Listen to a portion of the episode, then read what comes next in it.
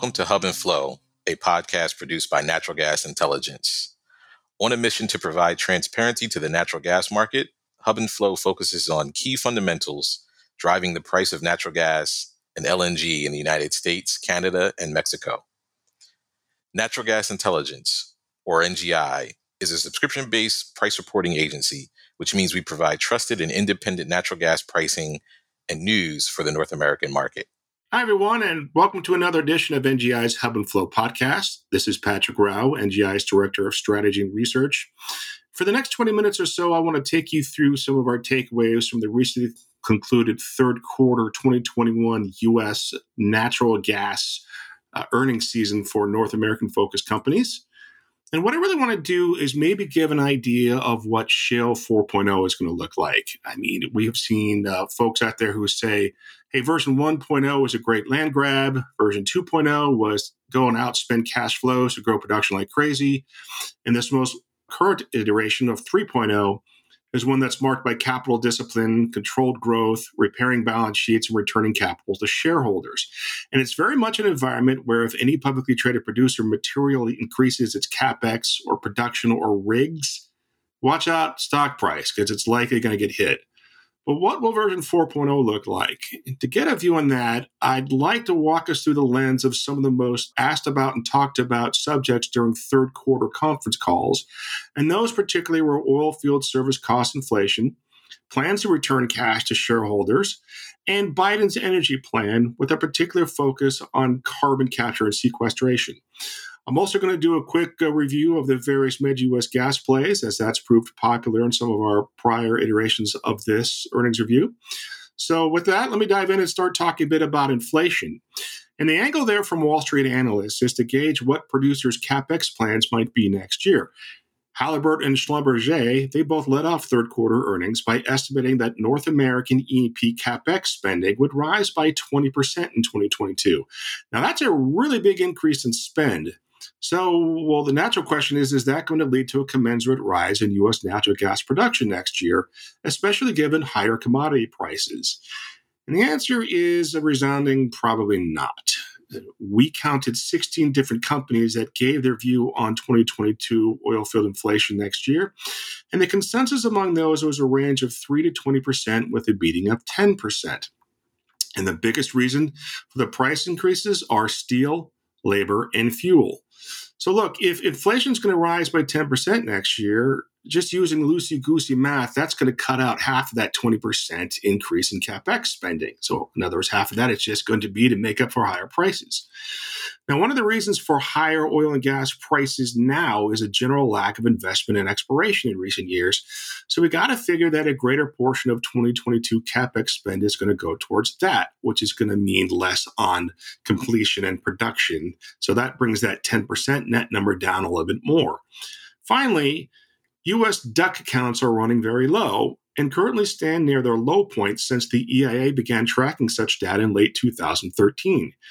Now, continued productivity gains will probably help a bit, but overall, producers are going to have to spend more on drilling next year than they did this year, and that's going to cut into that 20% figure as well. So, overall, we note that the EIA expects that U.S. gas production is going to rise 3 BCF a day next year, which would be roughly a 3% increase in percentage terms. And that is obviously well below what a 20% increase in capex may have otherwise suggested. So, despite the surge in capex, we think the United States is going to very much remain in maintenance mode next year when it comes to natural gas production. Turning to capital, returning capital to shareholders, excuse me. Now that US producers are generating free cash flow, the question becomes well, what options do they have to do with it? And I'm speaking primarily to our financial based subscribers and listeners here now, but there's certainly some good takeaways for the physical market here as well. But paying back debt right now, that's the overall number one priority for U.S. gas focused producers. And we note that producers have been doing an excellent job at that. Among the 42 different US focused publicly traded independent producers that we monitor, we see that the median net debt to EBITDA ratio among them is 1.6 times, and that's versus 2.2 times for the entire S&P 500. We believe that producers as a whole, they're actually trying to get those leverage ratios down to 1.0 times. And if they keep buying back debt, and if oil and gas prices remain firm and hold, we think they should be able to do that sometime in the 2023 timeframe. Look, that's not bad for an industry that was racked with bankruptcies just a year and change ago. But what happens after they reach that debt goal? Are producers going to stop buying back debt? Eh, probably not. For one, if commodity prices tank, those leverage ratios are going to rise again, and that's going to require more debt buybacks. Now, interestingly, and rather importantly, several companies, producers, are talking about maybe getting their debt all the way down to zero, most prominently among those being Pioneer Resources. And that actually kind of flies in the face of traditional financial theory, which argues that companies they maximize value by minimizing their weighted average cost of capital. And typically to do that, you got to have some debt. Why? Because interest payments are tax deductible. But maybe this line of reasoning just doesn't hold as true for E&P companies these days.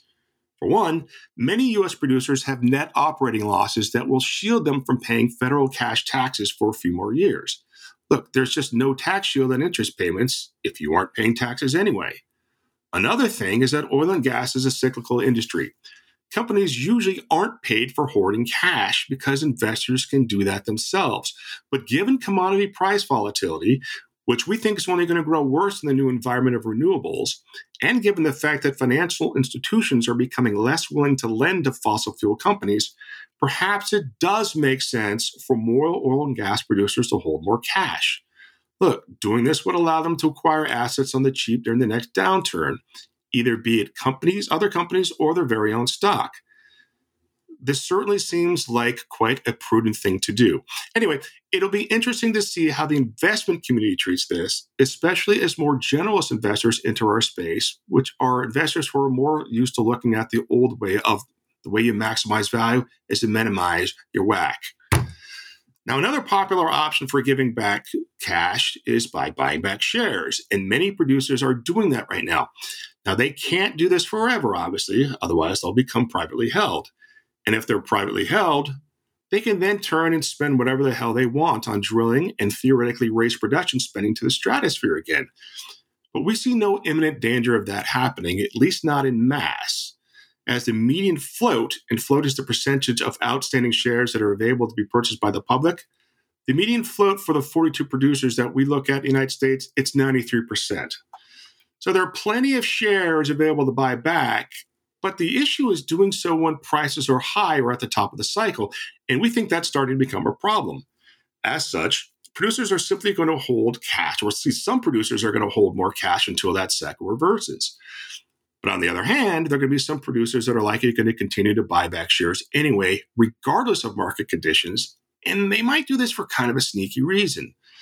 Not so long ago, producer management teams were compensated for share adjusted production growth.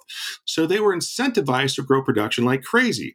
Today, they can achieve the same thing by holding actual production flat, but by buying back shares. So we think that there's an element of that going on. Now, another thing producers can do with ex- excess cash is to invest in the drill bit. But as we all know, publicly traded companies, they're not really being paid to grow right now. The overwhelming majority of rig additions these last year and change have come from the privates. M&A, that's another option for them, and that actually has been a very popular option in recent quarters and one we expect is going to continue. Finally, there are dividends. Base dividends seem to be the preferred choice of most producers right now, as those generally signal confidence about the cash generating ability of their physical reserves. But variable and special dividends are becoming much more in vogue these days. Part of the allure of a variable dividend is companies simply don't have to worry as much about getting ahead of their skis and creating a dividend that they're going to have to slash in the future, like what happened last year because of COVID. So, who's more likely to pay variable and special dividends? It's an excellent question, and the answer to that is still very much evolving. Seven of the 42 US focused producers in our coverage universe either are paying or about to start paying a variable dividend. Now, we looked at a lot of different things to see what they all have in common, And really, the only thing we see among those seven is that one, they already pay an existing base dividend, and two, they each have a market cap of at least $4 billion. So, right now, to us, those seems to be the starting point for these types of dividends. The good news is that both Pioneer Resource and Devon, which are the first two companies to declare a variable dividend, noted that they are getting more interest from generalist investors and yield focused investors. And that, quite frankly, was one of the main goals of their deciding to do this. In fact, all energy companies, publicly traded companies in the energy patch, have been trying to win back generalist investors in recent years. So this may be a potential way to do it. It's still early, the jury's out, but it's something that we're going to watch. So, anyway, I realized that was an awful lot of financial related stuff in there. I apologize for that. But just know that the more that the industry gives cash back to investors, the less it will be able to grow through the drill bit, everything else being equal plus how producers decide to give cash back and yield clues as to what management thinks about its medium to long term prospects. So, this is absolutely something that bears watching and that we at NGI will continue to do in the quarters ahead.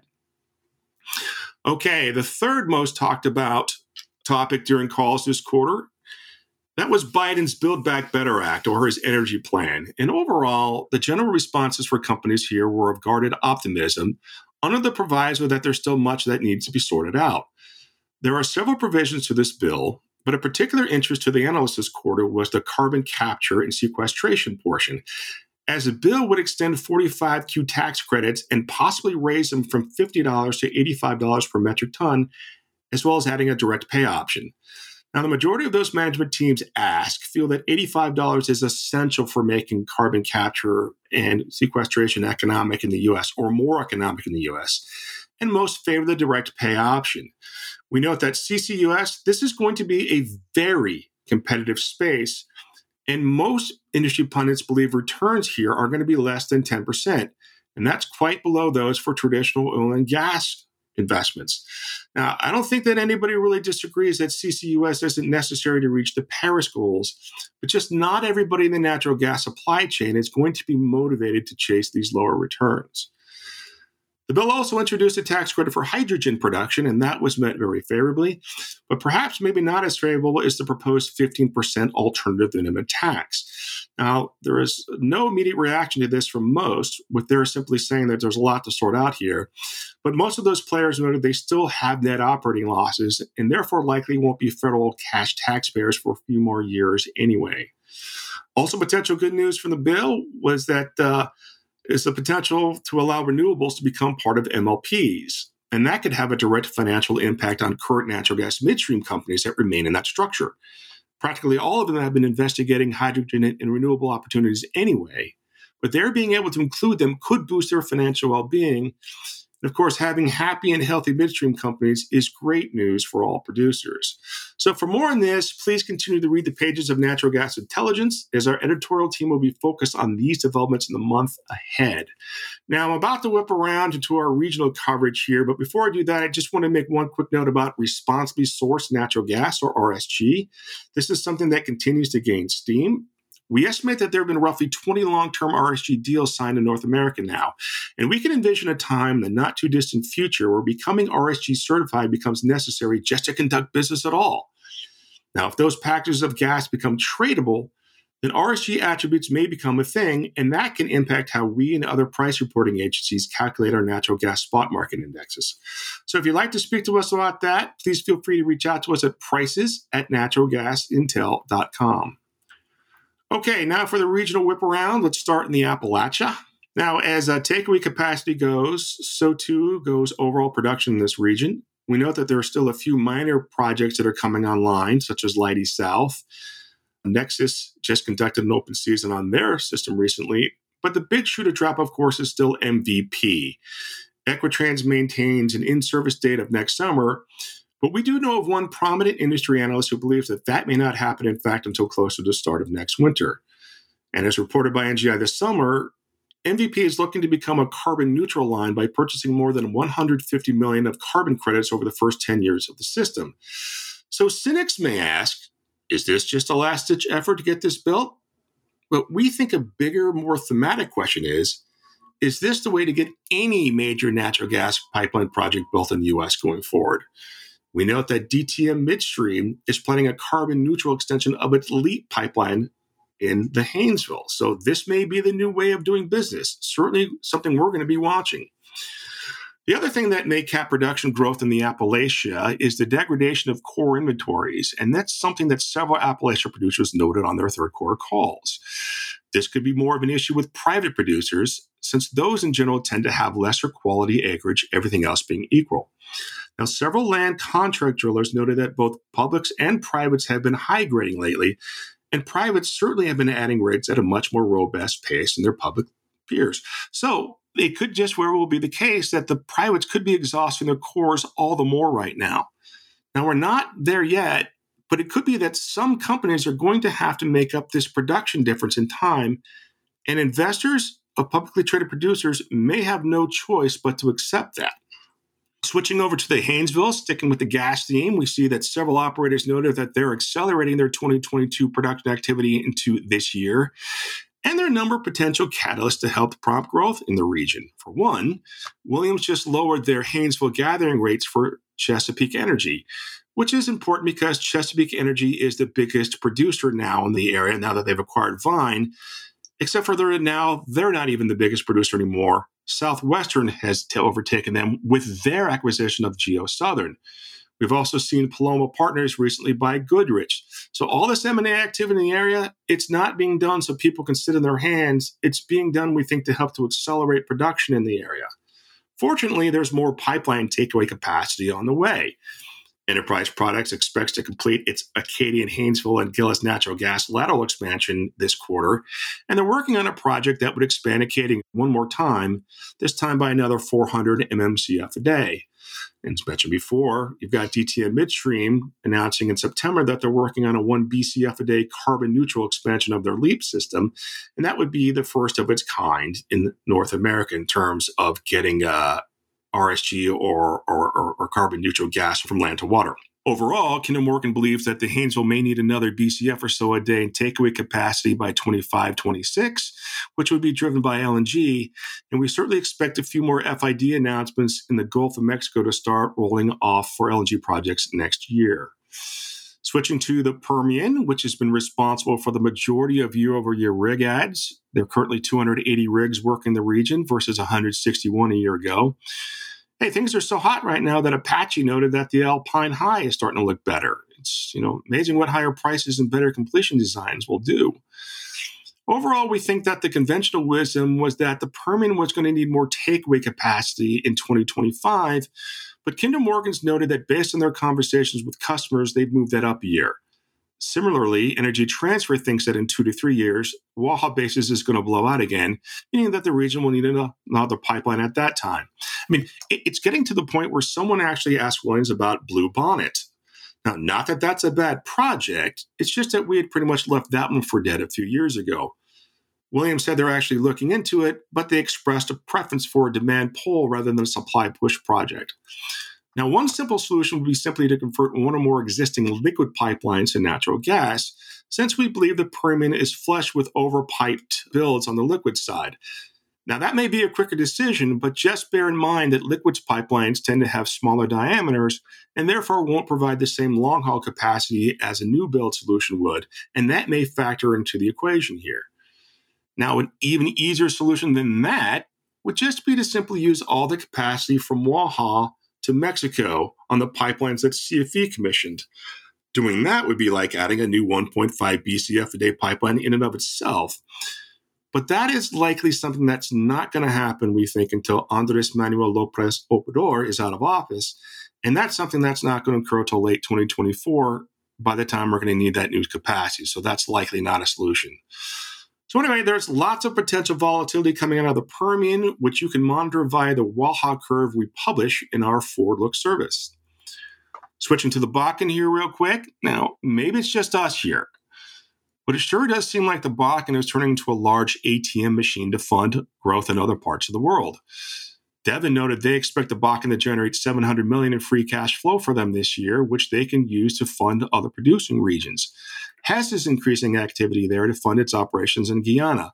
Comstock sold its acreage to Northern Oil and Gas to fund the Haynesville. Diamondback sold its properties at Oasis to fund the Delaware. And now you got Continental Resources, arguably the granddaddy of all Bakken companies, who just bought Pioneer Energy's Delaware assets for $3.25 billion. And we reckon that they're going to fund that growth with cash flows from the Bakken. Kinder Morgan, they noted that the Bakken, it's been a little bit slower than anticipated in bringing on new wells, with some producers saying they're going to push things out into 2022. So, so far, I've framed up the Bakken like it's a problem area, but we think just the opposite. We actually think that their better times are likely ahead in the Bakken, particularly from a natural gas standpoint. Hess and ONEOK, they've both added gas processing capacity in recent months. And Enerplus noted that following the Dakota Access expansion to 750,000 barrels in August, they see 400,000 barrels of spare capacity in the region. The thinking here being that the region is going to be overpiped for a number of years now, so that should help lower Bakken price differentials, which in turn should help to spur drilling in the area. The flaring in North Dakota, it's now down to 6%, but that should get closer to zero in time. And the oil and gas ratio in the Bakken continues to climb, something that we understand could add another BCF or so of production from the region. Overall, ONEOK thinks that their Bison uh, pipeline project and or northern border expansion projects are going to be necessary in the next two to three years. And we note that Pembina is currently evaluating whether to expand Aux Sable and is possibly looking for ways to get more Bakken gas down to the Gulf Coast. So Overall, we see some pretty good potential to grow gas in the Bakken, with more gas heading to the Chicago area and possibly beyond over the next few years. Finally, let me wrap with uh, the Eagle Ford. This is an area that by itself wasn't mentioned all that prominently during third quarter calls, but we note the area has been experiencing something of a revival in recent quarters. We see that they've added 19 rigs down there over the last year, which on an absolute basis is second most only to the Permian. The Eagle Ford is home of uh, EOG Resources Dorado play, which is their new premium play and something that has very low break even costs. To them, they believe that break even costs there are lower than that of the Haynesville and the Marcellus. But maybe the hottest area in the Eagle Ford isn't even the Eagle Ford, it's the Austin Chalk. We see that Chesapeake, Silverbow, Murphy, and Apache, they all noted that they're delineating the area and are quite pleased with their initial results. Adding supply in South Texas would be good news from an exporting standpoint, since the region, of course, is a major supplier to both Mexico and to LNG liquefaction facilities. Okay, so to quickly conclude, and thanks for hanging in there, what might Shale 4.0 look like? Well, we at NGI can envision an environment where free cash flow generation will be king, and investors will have lots of flavors to choose from in terms of how producers return that cash. U.S. natural gas production will continue to be more top heavy, as consolidation means there will be fewer producers, but with more of them topping the 3 BCF a day production level. Investors will continue to hold producers to maintenance mode or low levels of production growth, but they should be more forgiving of certain individual producers growing more than the industry average if those producers are doing it to make up for production declines elsewhere. Adding rigs under the right circumstances shouldn't be a death knell for the stock prices of publicly traded producers going forward under those circumstances. Traditional financial thinking may be altered for oil and gas producers, as holding excess cash likely won't be viewed as negatively given the cyclicality and increased volatility of the business. And finally, if you want to sell or move natural gas in the United States, you're going to have to do it in an environmentally acceptable manner. That's all I have for today. I know that was a lot, but thank you very much for listening. We always appreciate it. We wish everyone a very safe and happy holiday season and look forward to talking to you soon. Take care. Dependable data drives informed business decisions. Trust NGI to provide your natural gas and LNG data for North America. If your business requires daily, weekly, or bid-week pricing data, forward curves, or flow data, NGI has a reliable product suite to support you. Visit natgasintel.com backslash services to understand what we have to offer and how we can help you and your business today. Thank you for listening to NGI's Hub and Flow podcast today. We encourage you to subscribe to the podcast, rate and review it, and please do share it with your colleagues. A trusted provider of natural gas news, data, and pricing information for North America, NGI offers subscription based products. Please visit natgasintel.com if you are interested in NGI and our services. If you would like to dive deeper into this subject, additional resources are available on our website as well. Just visit natgasintel.com and click on the resources tab to find the podcast page.